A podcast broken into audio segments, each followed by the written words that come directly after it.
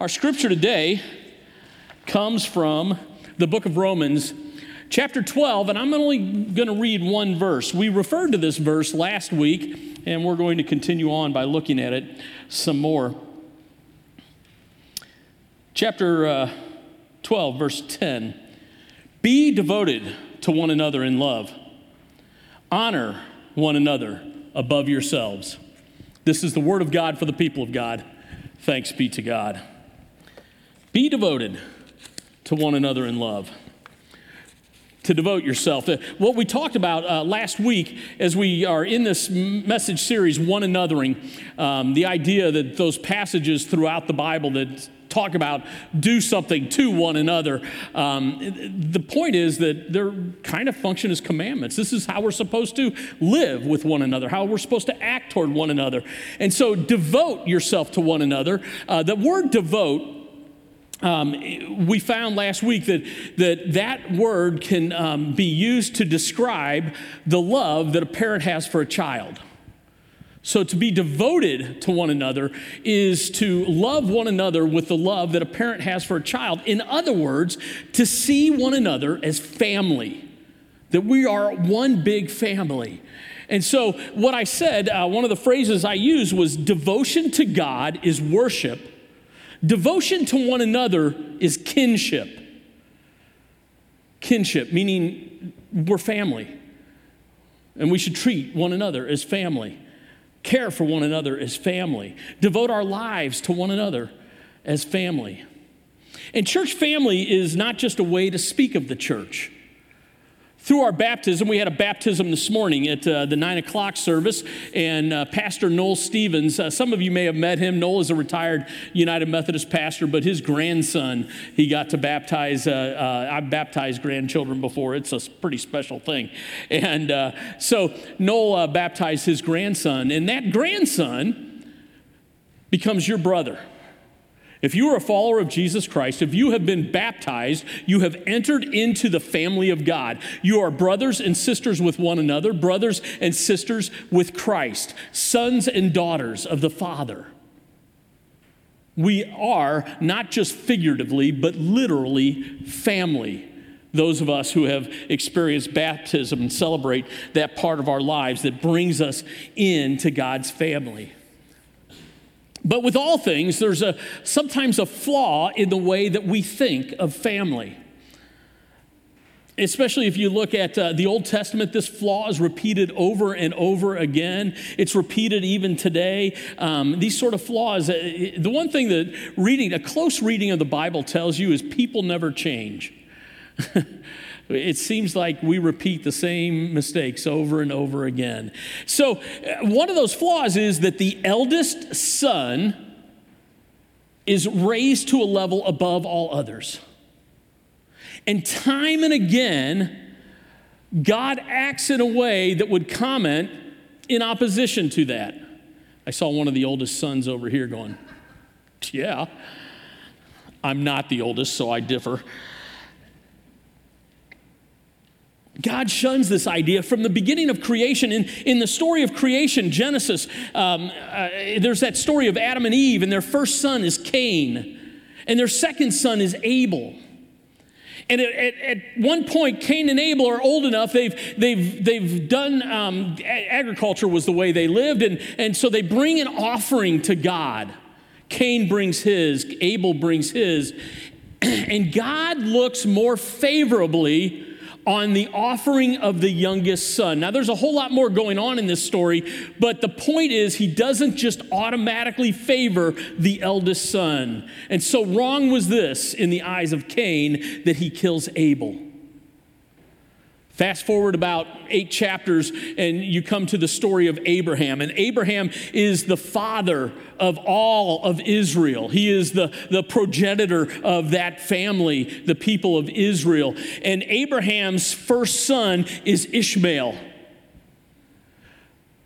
But God doesn't select Ishmael to carry on this lineage of father to son to son to son. God selects instead Isaac, another son. Isaac, his wife gives birth to two sons. The first one is Esau, But they were twins, so the second son comes pretty doggone quick. And yet Esau was first, but God favors Jacob, the second son. In the story, uh, if you fast forward quite a few uh, books of the Bible to 1 Samuel, you'll come to the story of, of God choosing uh, one that would lead the people of Israel. And he sends Samuel to the family of Jesse in Bethlehem. And this is 2,000 years before the birth of Christ. He sends, uh, well, more or less, um, he sends uh, Jesse to, to uh, I mean, Samuel to the home of Jesse to find the right son to bless. And, and Jesse brings the oldest son in front of Samuel first Eliab. Eliab. I'll pronounce it however I want, you'll go along with it. Isn't that the way it works? Say it with authority and they'll believe you. Eliab. And God says, Nope, not him. And Abinadab. And God says, Nope, not him. And Shammah. And God says, No, not him. And four other brothers. And God says, No, not them. And the eighth and youngest brother is David, who will become king. God over and over again. The recurring theme is that God doesn't say that in family there is one who is ranked above the others. That's a mistake of our doing.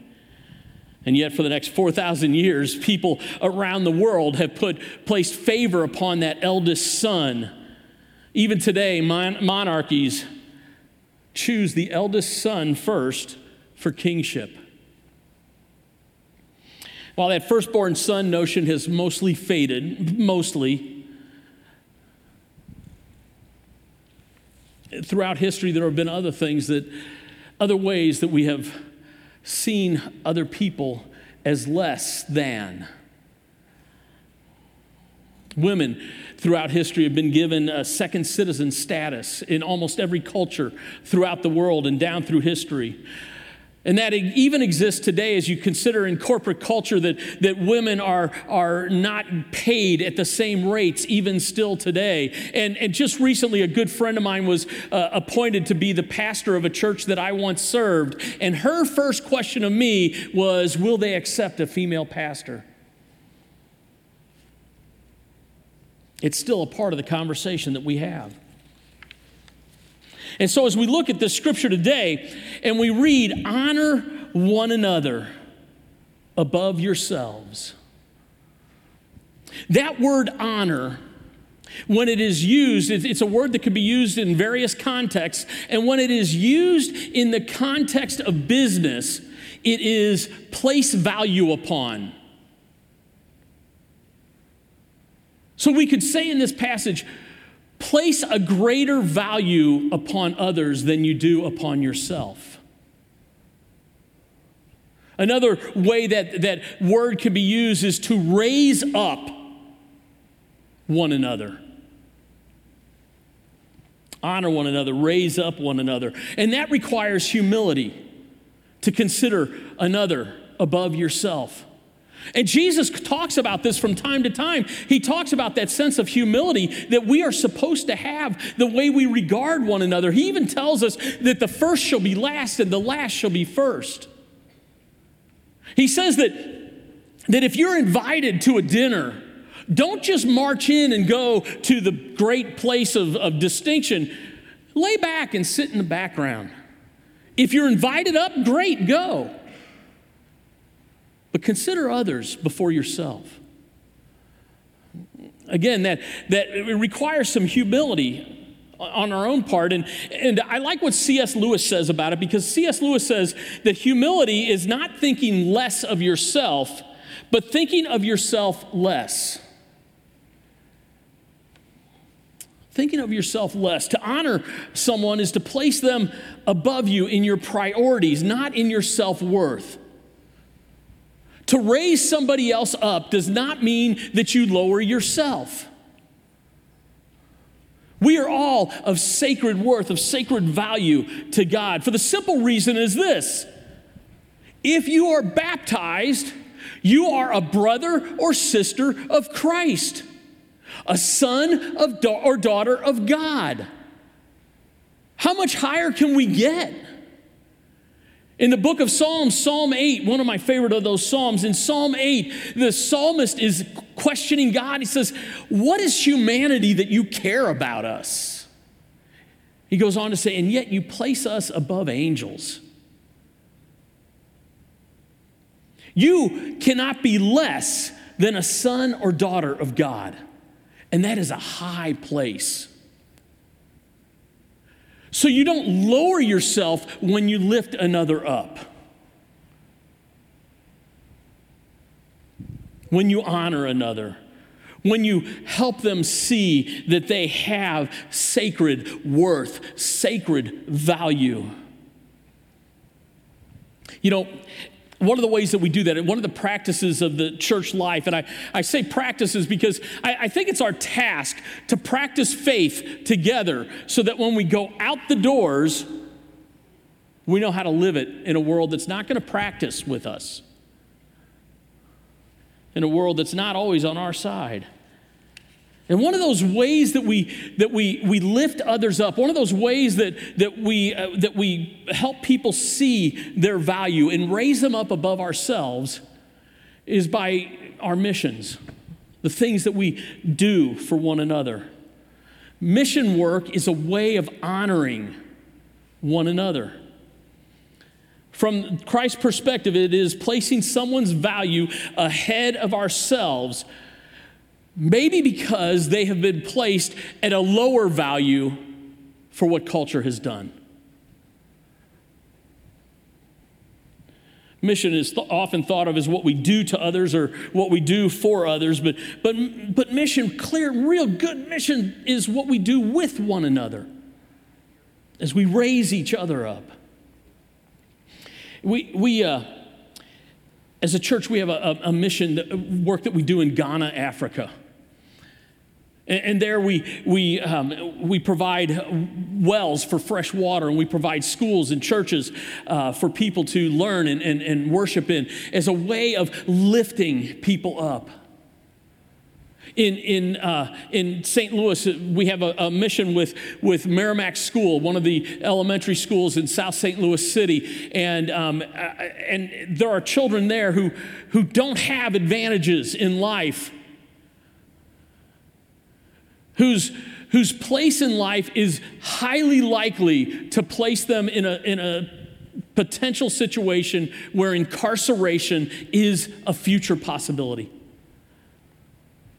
We know that there is a direct correlation between third grade reading levels and adult incarceration. A direct correlation. And so, one of the things that we do is we go to the Meramec School and read with the children and, and provide them supplies and, and, um, and provide them the opportunity to, to grow in their understanding and, and, and knowledge so that they can be lifted up above whatever they're coming out of. We don't judge their family because we don't know the story that goes into how their family got to where they are. For a good number of them, we know a bit of the older history. And it's a strange combination that I put together in my mind this morning and went, wow.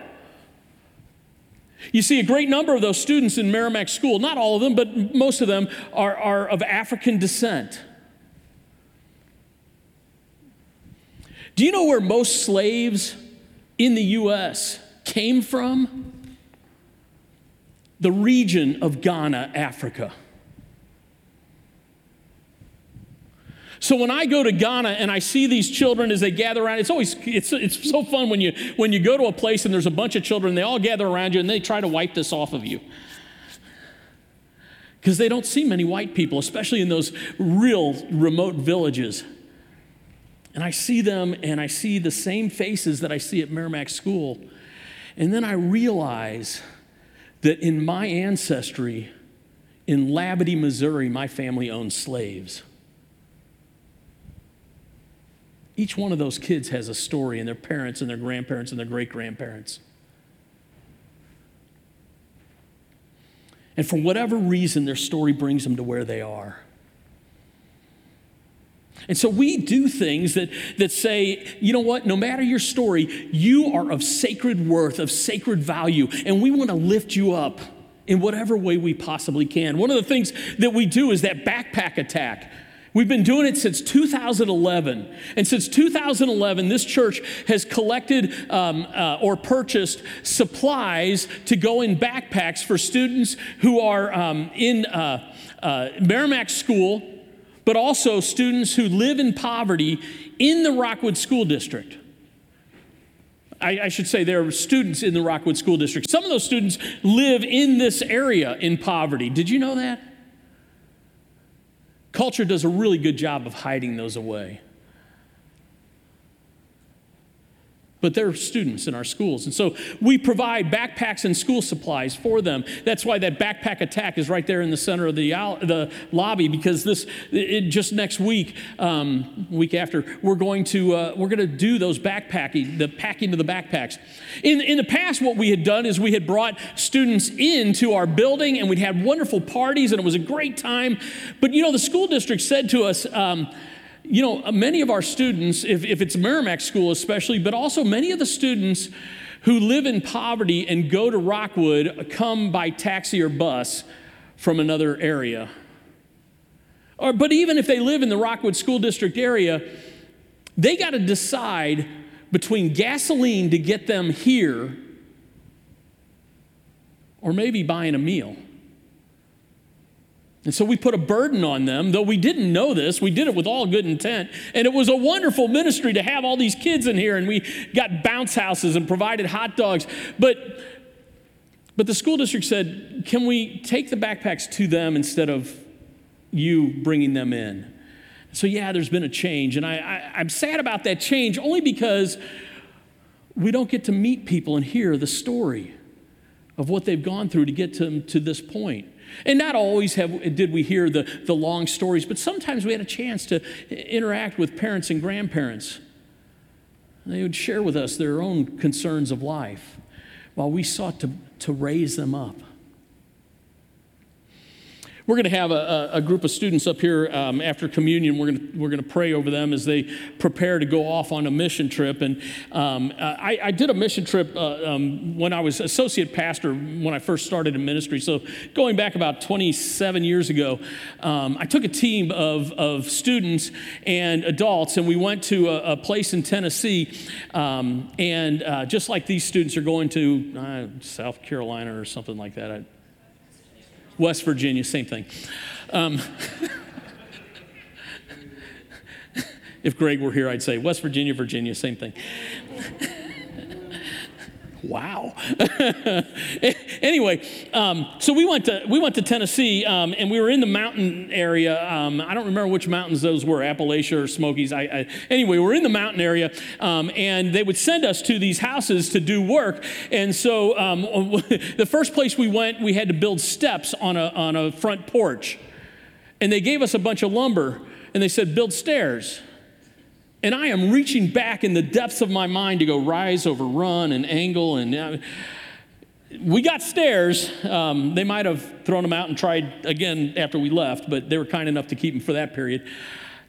And then they sent us to another house. And we were told this that, that um, the man that lived there, his yard had overgrown, and they didn't tell us much about him, um, but that, that it just needed help clearing the yard. It was a mess. He's a bit of a hoarder. And they said, last year we were there and we built a wheelchair ramp up to the house. So we went, we went there and, and uh, we found that part of this man's hoarding was chickens and kittens and puppies. And I've got 20 youth I'm trying to get to do work when they're chasing kittens and chickens and puppies. So we started clearing out the grass started finding other things he had collected. He, collected a lot of different things. But when you got the grass down to a lower level, you found dead kittens and dead chickens and dead puppies. And clearly, this guy had a, a, mental illness issue that needed to be dealt with. Our job wasn't that. Our job was to clear the grass. And, and so we were making piles of, of the junk that he collected, but also with gloves on, making piles of the animal carcasses so that the health department, we were told, would come and get those. And as we're working, we're getting lower and lower in our observation of this man who's sitting on the front porch on a bench that he took from a, a van that was his front porch furniture. And our opinion of him was not honoring. And at some point, his, his um, police scanner went off, and he said, I gotta go. Now, we were told if somebody leaves, you leave, but because of, you know, being accused of something. But we were all working outside, so we went ahead and let him leave, and we kept kind of working. And he left. He was gone over an hour. And he came back. And I said, Where'd you go? Probably not in a nice tone because he knew he was supposed to stay there. I said, Where'd you go? And he goes, Hold on. And he goes into his house and he grabs a scrapbook and he brings it out and he sets it on the hood of his car and he opens it up and starts flipping through the pages. And page after page, there are newspaper clippings of a hero of a man who, when hikers in the mountains would go over the side of the cliff, he would rappel down to get them. It was this man. Page after page of his exploits. And then he turned another page. And there was a picture of a car that was unrecognizable as a car because it was demolished in an accident. And the inset picture of the daughter he lost in that accident. And he said, uh, my wife and I survived the accident. He said, but really, the accident killed her. The wheelchair ramp was for her. It just took her six or eight months to die. And he said, You asked where I went. I can't go over the hill, over the side anymore to rappel down because I've damaged my back so well from that car accident. What I do is I go over there and make sure all the limbs and branches and brush are cleared away so that somebody else can go over the side.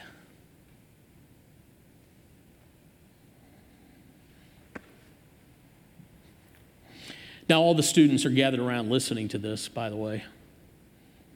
And boy, did our perspective change. Because now we knew his story.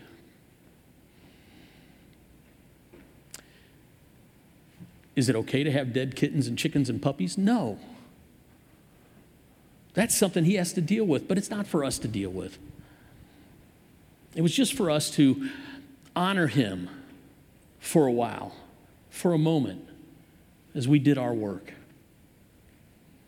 Ironically, the, the honor part came afterwards as we were finishing up, and I, I, asked the, the team, I said, let's all come together in the front yard, let's, let's pray. And uh, um, I, didn't, I don't remember asking him to pray, he just kind of assumed that was his task. And so we all got together, and he began to pray. And oh, did he pray! Oh, did he pray! And, uh, I, you know, we're, we're all standing in the circle praying, and the sun's beating down on us, and, and he's praying, and he's praying, and he's praying. And the students are starting to look, you know, left to right. And I know this because I'm looking left to right to make sure none of them are horsing around. But, but I, you know, when you pray for about seven minutes, it feels like 20. And I think he went 11 minutes. I don't know. And in that prayer, he thanked God for us. And thank God for our ministry. Thank God for a clean yard. It really changes you when you know the story of the people that you're honoring. That's what I'm going to do as the students come up here in a little while to, uh, to be blessed as they're going on this mission trip next week. Um, I, I'm going to I'm going to pray that they'll learn stories, that they'll get to know the people, that, that they may serve 25 people or 12 people or three people. But the numbers aren't important. And here's what I'll tell them I'll say that every number has a name, and every name has a story, and every story matters to God. We honor people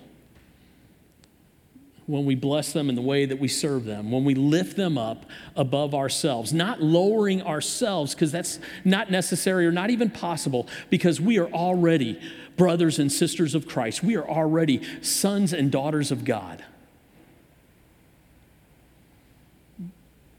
But there are those who need to be raised up to that level, and maybe even higher as we back off and allow them to stand in the glory of God. Amen and amen.